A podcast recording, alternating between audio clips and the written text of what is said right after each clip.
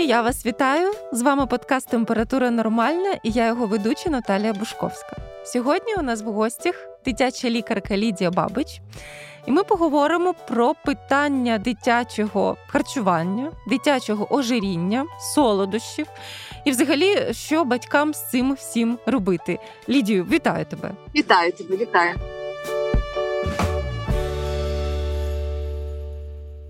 Дивись, якраз зараз завершились свята е, зимові. На щастя. На щастя, так. Батьки вигрібають залишки всіх цукерок, які всі, хто приходив в гості, дарували дітям. Я вже бачила пости знайомих з криками просто відчаю про те, що, по-перше, ці солодощі не закінчуються. По-друге, діти починають їх вимагати і підсаджуватись на них. Як ти скажеш, як мама, як лікарка, що ти думаєш про всі ці солодощі, особливо ось такою хвилею в дитячому раціоні? Чи можна знайти тут компроміс? Що взагалі з цим робити? Ну дійсно такі періоди є, і вони такі е, лавиноподібні, тому що ну свята нікуди не подінеш, і досі у дорослих є традиція дружити з дітьми за допомогою цукерок, шоколадних зайців і це все приноситься. Бо ну дорослому приємно, коли дитина тішиться, а вона від цього тішиться максимально. Це короткий шлях до серця малюка, просто завалити його чимось таким. Але порівняно, наприклад, якщо взяти типу корисну цукерку з сухофруктів та меду, з горіхів і фініків, і дати шоколадний батончик. Ну що дитина обере? Ну звичайно, батончик, тому що на ці там не знаю 10 грамів продукту дитина отримає максимальну кількість враження, задоволення. І це буде такий вибух смаку, з яким насправді дуже важко конкурувати з цими солодощами або з продуктами, які містять багато доданої солі. Також оце ті всі самі е, картопля фрі, нагідси, чіпси, все інше, тому що дитина порівняно з цими продуктами, інші продукти їй вже здаються не такими інтенсивно смачними, не такими привабливими. Ну і коли їсиш брокколі чи шматочок авокадо, ну атмосфера свята не так створюється, скажімо чесно, правда? Так, так. Ніж коли в святковій атмосфері на столі такий тортяка величезний, і це такий ритуал цього всього поїдання за столом. Ну коли поїдання, коли просто скажемо обжирайлівки. Та ну і інколи, коли оце все відбувається в родині, тоді дитині легше дати цукерку, щоб дитина трішки позаймалася своїми справами і не висіла на дорослих, щось вимагаючи. А дорослі собі проведуть час. Ну скажімо, правда, ну це теж є. Так буває інколи. Або дитина починає, коли там ну якісь свята відбуваються, вона починає капризувати, вибірковий апетит, можливо, емоційно дитина стресує, бо це все не типові такі ситуації. А коли дитина голодна, то вже дорослі схильні дати вже що-небудь, щоб вона вже поїла хоч щось. Ну і виходить, що вона так трохи оці коні люди в кучу зліпляються, і розліпити їх Ну і це можна, але на це треба якийсь період часу. Ну і трохи на це треба буде залучити більше емоційного ресурсу. Тобто, всюди в житті є баланс. Якщо ти десь робиш собі легше зараз, ти собі завдаси клопоту потім. І чи це є хороша ідея давати дитині якийсь безліміт, який потім доведеться забирати? Ну як з кожною маленькою дитиною, ну, мабуть, і дорослих у нас є теж так, що якщо щось потім точно доведеться припиняти, можливо, це не треба починати. знаєте. Ти кажеш, не треба починати, але що робити все ж таки свята, якісь солодощі, святкова їжа традиційна, яка рідко буває здоровою. От як же знайти цей все ж таки баланс? Так, ну я маю на увазі, не треба починати сильно переїдати, не треба цукерками і солодощами прикрашати інтер'єр, не треба це розвішувати по ялинкам в зоні доступності. Ну, якщо дорослі питають, ми йдемо в гості, що вам принести. Ну, будь ласка, не несіть там четвертий вже цукерковий подарунок у тих коробках яскравих. Ну, якщо це можна обговорити завчасно і скласти якийсь план то можливо якісь кроки до цього треба зробити трішечки наперед, щоб потім не доводилося у дитини з рук це вже виривати. Оце твій шоколадний заяць уже п'ятий за сьогодні. Пробач, це буде забагато. Ні, я хочу ще і зав'язалася нерівна боротьба, в якій дорослий точно програє. Бо якщо дитина це вже тримає в двох руках, то забрати це не можна буде. Ні, звичайно, солодощів не треба робити якийсь заборонений плід, що це погано, і це тільки якщо ти з'їсиш твій борщ, або якщо ти себе будеш чемно поводити, або ще там щось за щось, і це якась така оплата якихось дрібних послуг від дитини, або спосіб шантажувати, чи що завгодно. Це не хороша ідея. Тобто, це нормально, коли дитина отримує якісь е, здорові кількості десертів, солодощів, ну за віком, звісно. Але якщо можна знайти більш таку якусь альтернативу з меншою кількістю доданого цукру, то це було би добре. Якщо у вас є трошки ресурсів, натхнення, дитину познайомити з асортиментом фруктів, сухофруктів, таких солодощів. Ну реально, сушене манго, воно таке саме смачне, класне і солодке, правда? Але дитині треба його показати скільки разів від 10 до 35 разів. Дитині треба запропонувати знову, знову, знову і знову, поки дитина погодиться куснуть перший раз. А до цього треба ось стільки зустрічей бачити, нюхати, торкатися, гратися, досліджувати цю всю текстуру. І тільки тоді дитина почне це їсти. Дорослі як пробують запропонувати. Дитина, звичайно, каже: ні, це восьминог зі щупальцями в моїй уяві, я таке не їм. І на тому пропозиції закінчуються. Батьки кажуть, ми пару раз давали, він відмовився. А що він мав з цим робити, якщо, наприклад, таку штуку він бачить вперше? І е, на цьому теж побудовані питання, як ми працюємо з харчовою поведінкою. Якщо у дитини от до чогось схильність є, а щось нам би хотілося до регулярного вживання додати, тоді ми маємо. Як ми вчимо дитину плавати, ми ж і не кидаємо зразу за борт в море, правда? Ми її будемо мочити ножки, гратися з водичкою, бризкатися, ляпатися, потім намочимо лапку, потім по коліна, потім далі. А потім вже дитинка навчиться води не боятися, поплаває в полі якийсь час на впливах а потім вже зможе і сама так точно, так само з їжею. Якщо ми очікуємо, що дитина стрибне в воду і попливе, якщо вона там ніколи не була, то так само з новою їжею дитина не кинеться щось їсти, якщо вона це бачить вперше. Або якщо вона це бачить раз на місяць, це для неї те саме, що це буде вперше. Ось такий шлях від цукерок до фруктів. До речі, е, чула, що це еволюційно зумовлено для дітей бути підозрілими до нової їжі, так. і це нормально. Колись давно це допомагало дітям вижити, можливо. Так і мало бути це принцип виживання. Обирай знайоме. Бо якщо ти вже це їв і з тобою нічого поганого не трапилося, то, будь ласка, їж те саме, і ти будеш в безпеці. І у дітей солодкий смак, в принципі, в пріоритеті. Якщо ви дорослі згадаєте, у нас в дитинстві цукерки були набагато смачніші ніж зараз. Правда, так, так, так. чому? Тому що у маленьких дітей, особливо першого року життя, солодкий смак має бути в пріоритеті, бо дійсно якісь отруєні, небезпечні речі, зіпсовані продукти, вони ніколи не будуть чисто солодкі не будуть мати відразливий для дитини смак, тому що так повинно бути. Поки дитина сама не розуміє, чи вона їстівне, чи ні, і не має досвіду, щоб обирати подібне, дитина має хотіти солодке погрудне молоко солодке, бо е, такі якісь більш безпечні продукти вони мають солодкувати смак. Це нормально, що дитина цього хоче. А ще в роті є набагато більше рецепторів до солодкого смаку ніж у дорослих. Тому дитина цей смак сприймає набагато сильніше, і дитині чесно смачніше. Оце все ніж ваше, ото все. Правда, те, що ми пропонуємо впихувати, не впихуємо і натягувати ту сову на глобус. А дитина це не хоче. Щиро не хоче, не тому, що вона знущається з батьків і п'є вашу кров. До речі, про знущання і кров батьків.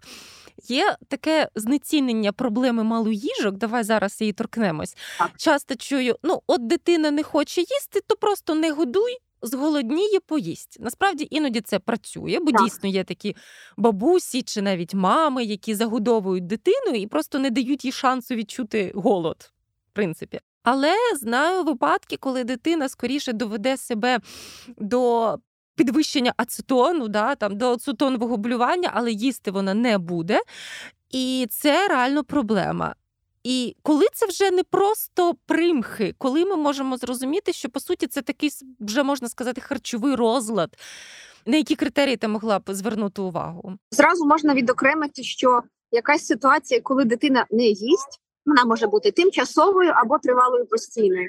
Тимчасова ситуація, наприклад, у дитини отит і болять вуха, заклало носа, не може дихати, е, якийсь емоційний дуже сильний стрес, не знаю, щось іще. І от тимчасово наш апетит покидає чат. Це нормально. І це ситуація, коли минулись причини якогось дискомфорту, фізичного чи емоційного, все так стало на свої місця, і вже знову стало все добре. Тому ці ситуації вони теж не потребують того, щоб дитину брати з морем. А згідно причини цього дискомфорту, дитина може отримувати або якусь легку їжу, або якісь напої, або смузі йогурти. Там що вже дитина буде їсти, ну, щоб вона не була голодною, і щоб вона їла те, що вона на даний момент може з'їсти, а не те, що ви вирішили їй дати, згідно того, що у вас. Завжди на обід е, ось це. Так що сьогодні теж має бути оце, тому що у нас по плану отак. Ну тому ми маємо бути в годуванні насправді дуже гнучкими і дуже чуйними, дуже уважними до того, що відбувається, бо діти це люди, які проходять за свої там навіть перші три роки життя через колосальну кількість різних змін в тілі, в психоемоційному стані. Повірте, їх від цього колбасить ще більше, ніж нас. Одна вікова криза слідує за іншою. Але якщо історія з їжею триває довго, значить є якась тому причина, не тому, що дитина не хоче, а це вона не може. У когось є проблеми з оральною моторикою, є проблеми з жуванням, з ковтанням, у когось рефлюкс є біль в стравоході, у когось е, настільки незручна посадка за столом, що дитина просто витрачає всі зусилля на утримання рівноваги, щоб не падати. От ці стільчики для годування дитячі, у яких ноги висять вперед, і дитина так хватається за краї стола, стільчики без підставки під ноги, стільчики, де поверхня дитина ковзає, з'їжджає вперед. Все починається з того, що тіло дбає про те, щоб не нашкодити мозку, щоб втримати голову в порядку, щоб не впасти і не вдаритися. Тому, якщо дитині незручно сидіти, вона не буде їсти. Особливо це діти першого року життя. Все починається з посадки за стіл, а не з того, як з та побудувати діріжабль. Пробачте, знаєте. Бо якщо дитина відчуває, що вона зараз ось ось упаде, ніяка цікава подача і кольорова веселка і стоп продуктів за перші там місяці прикорму, це все не буде працювати. Якщо у дитини є фізичний дискомфорт, дитина не їсть.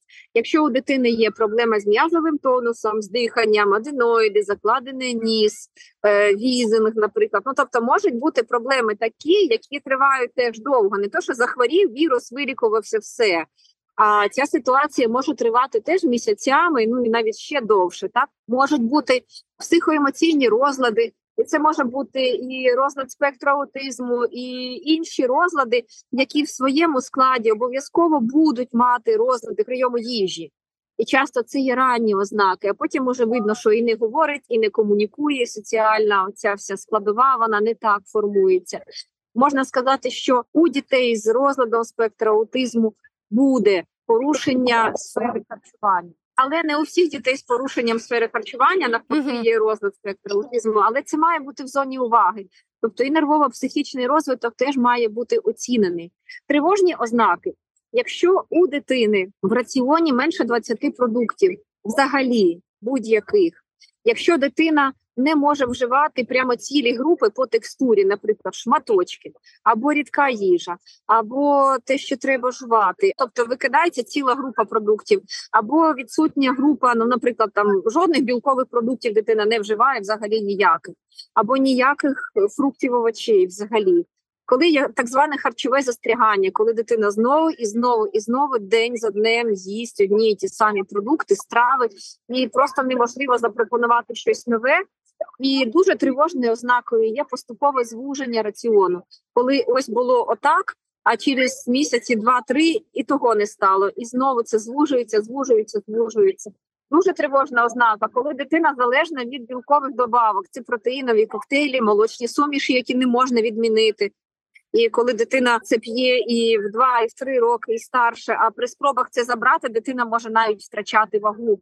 Тобто потрібна дуже велика пильність і супровід фахівця, який правильно оцінить всі ці сфери, які можуть впливати на харчування в результаті, перш ніж ми будемо пробувати робити якісь рухи, і тим більше якісь різкі рухи. Просто от от прийде і поїсть.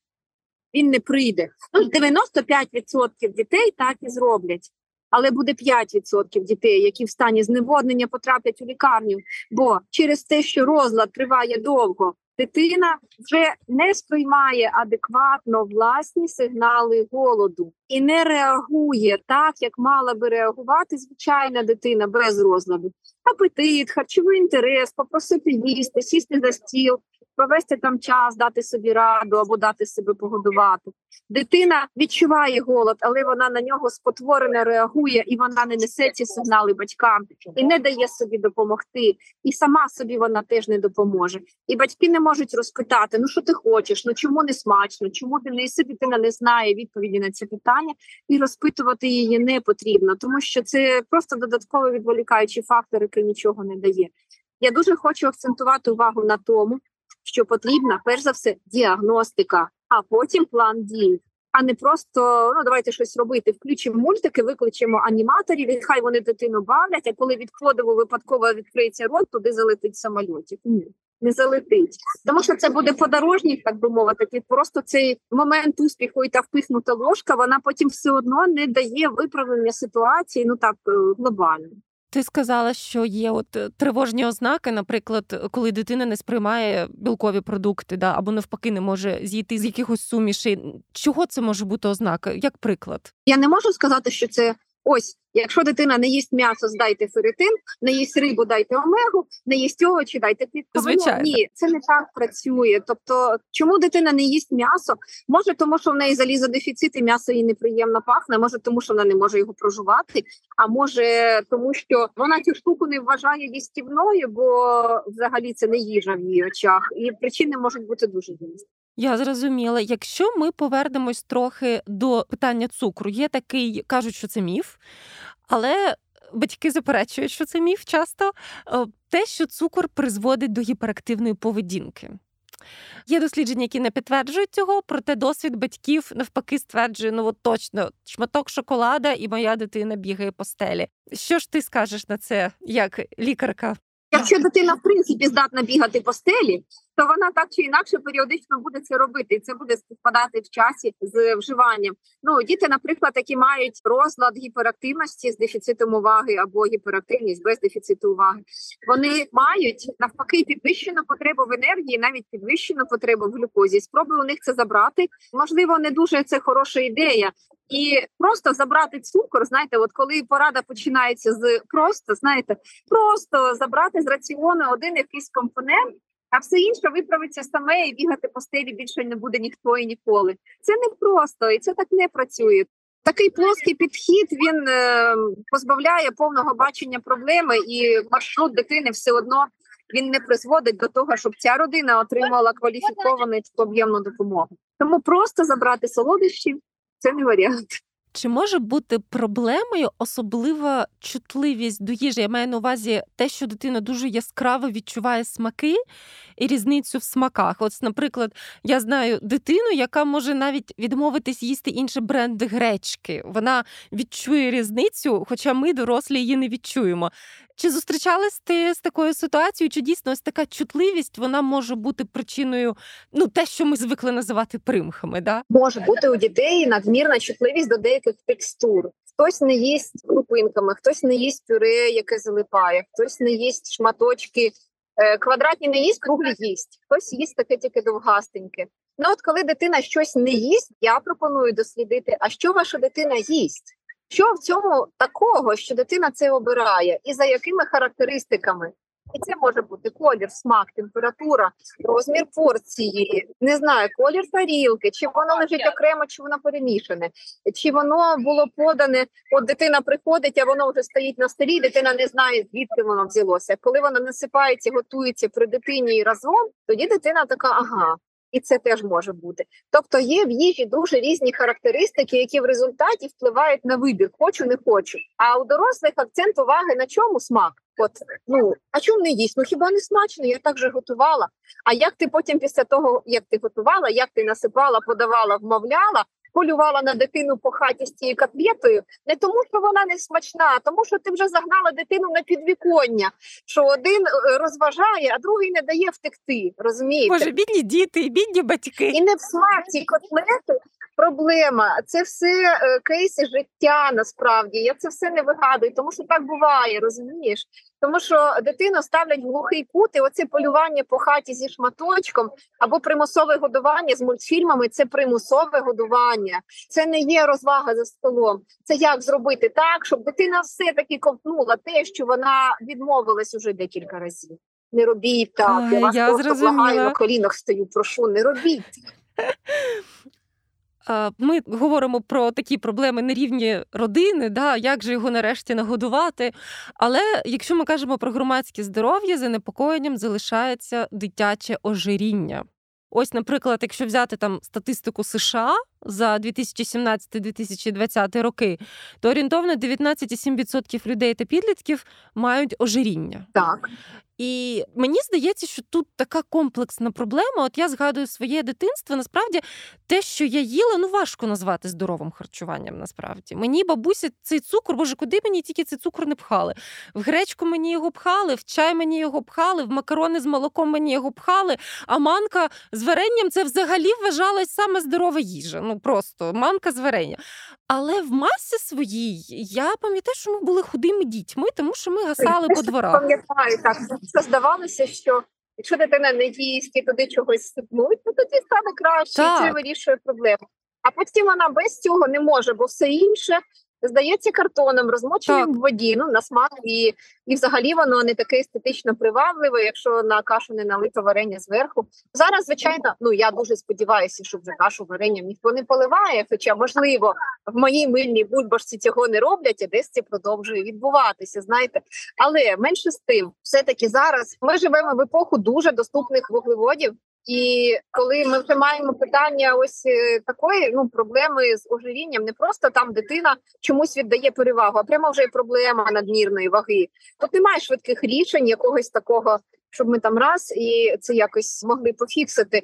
Тому що, значить, так харчується вся родина, значить, не дитина сама по собі така. 100%. І як ми можемо переконати дитину змінити свої подобання, коли дитина піде в школу і у дитини будуть кишенькові гроші, дитина піде і купить собі яблуко. Що вона купить? Його не продають в школі навіть. Почнемо з цього. І питання не тільки в солодощах, а взагалі в дуже поживній калорійній їжі вона може бути не тільки солодка, і в такому балансі отримання енергії її витрати.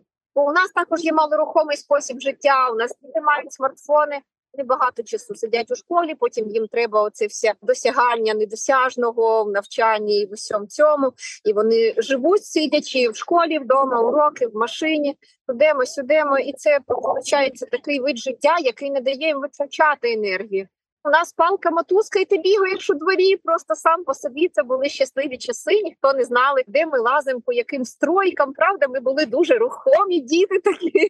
Ми, звичайно, не закликаємо відпускати дітей на будівельні майданчики в жодному разі. Але все таки зараз часи дуже сильно змінилися. Так, і діти мають проблему з гіподинамією навіть уже з перших років життя. Особливо, якщо це молодша дитина в родині, і треба старшого туди, середнього сюди, молодший в автокріслі півдня проводить.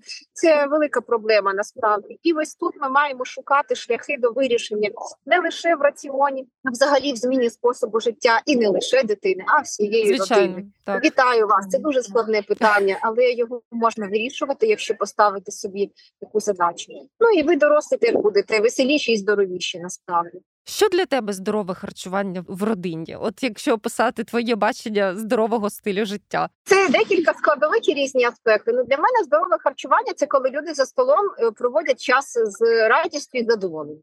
Тобто, якщо я буду дивитися капустяним листям, знаєте, якось е, з тугою на обличчі, то я думаю, що мені це не піде на користь, так робити не буду. Ну, серед цієї всі healthy food можна собі обрати те, що буде давати тобі задоволення. Тобто вона має бути не просто корисна, тому що так треба. Ну, вона також має бути смачна. Ми не маємо на корисну їжу витрачати півжиття на її пошуки, приготування, підрахунок і все це. Тому що є такий розлад, який називається орторексія, Так, так. коли характеристики складу їжі стають важливішими ніж те, що вона взагалі смачна чи не смачна. І ну це теж неправильно. Коли дуже є велика тривога на цю тему, і, і вже ну не так ти віддаєш якусь належну данину, тому чи це взагалі добре. Е, не переїдати, відчувати, коли вже досить, не доїдати до кінця, мати трошки меншу тарілку, і спати собі трошки менше. і рухатися, рухатися, рухатися. Тоді це все буде в гарному балансі. Насправді можливо, не треба готувати такими відрами і тазами якусь їжу, бо її вже на третій, п'ятий день доїдати ті борщі вже дуже не цікаво. Можливо, готуйте щось максимально просте, що не буду вас забирати купу часу. Коли ти думаєш, боже, я знову піду на кухню, я краще щось десь перехоплю, якийсь йогурт, булочку, щось таке, чим я там буду стояти кашоварити, бо я і так уже замордувалася. Якщо ви знаєте, що ви не встигаєте обідати, продумайте, може десь замовляти їжу доставка. Якщо це перекус, ну оберіть, що це може бути. Там порізана груша, яблуко, горішки, трохи твердого сиру. Це нормальний перекус, це смачно. Ви будете насичуватися. Тому що той шоколадний батончик, ніби ви зразу отримали купу задоволення і енергії. а Потім через годину буде назад те. Подумати, а що я взагалі хочу? Чому я люблю? Не просто що я звикла щось жувати, там то суп, то борщ, то вінігрет. Чому я хочу саме це? А що б я хотіла ще? І тоді воно якось все буде в балансі. Насправді здорова їжа це дуже різноманітна їжа, це дуже великий перелік продуктів. І тут є така проблема, що є псевдопоради, які навпаки дуже обмежують людей. Вони не втримуються в цьому штучному обмеженні, потім зриваються на звичні для себе швидкі вуглеводи. Так. Окей, Лідо, от якщо під кінець нашого ефіру ти б дала такі три критичні поради для розгублених батьків, які от хотіли б щось змінити в житті родини, так але просто не знають до чого підійти. Що б це було? От перші три кроки, які можна зробити до того, як ти дійшов до лікаря з, з конкретною проблемою. Перше визнати проблему, сказати так, знаєте, нам потрібна допомога. Ми не справляємося самі. Те, що ми робимо, неефективно. Ми не повинні робити те саме, тільки сильніше. Просто старатися більше. Друге, до кого ми підемо? Будь ласка, направте нас до когось, підкажіть хтось щось, куди і що ми будемо робити там, щоб нам стало краще. А потім робіть. І не очікуйте якогось чарівного рішення, таблетки для стимуляції апетиту, щоб це все просто минуло саме. Я хочу встати вранці і забути про те, що це було у нас три роки. Бо ми прогнали глистів і пропили полівітаміни, і здалека у нас дисбактеріоз. Ні, немає швидких рішень в темі розладу харчування, в темі проблем з вигодовуванням. Це може займати півроку, може рік, може навіть два. Це довго, але це співпраця, і це потім буде мати надійний стабільний результат. І не пробуйте застосовувати силові методи. Навіть умовляння, тиск, погрози і благання це вже примус. Не можу не запитати. Ти зачепила питання якихось пігулок для апетиту. На жаль, їх досі питають. Я бачила коменти. Нема. Просто їх нема. Треба прийняти той факт, що немає медикаментозного способу змусити дитину їсти те, що вона якихось причин не їсть. Все ці питання можна закривати. Чула таку інформацію, що насправді, якщо це якісь е, щось, що можна купити без рецепту, аля якась гомеопатія, крапельки, то це максимум на рівні ефекта плацебо. А от якщо це препарати дійсно впливають на центр мозку, то це препарат, який може мати серйозні наслідки. Ну тобто, все, ми медикаментами апетит не стимулюємо. Все, на чому зупинимося? Супер. Просто ні, і крапка, і все. Так, здається, було все вичерпно. Е, дякую тобі дуже. З нами була дитяча лікарка Лідія Бабич. І я ведуча подкасту Наталія Бушковська. Нагадаю, що наші подкасти можна послухати на сайті Української правди, а також на таких платформах, як Apple Podcast та Google Podcast. Залишайтесь з нами і смачного всім!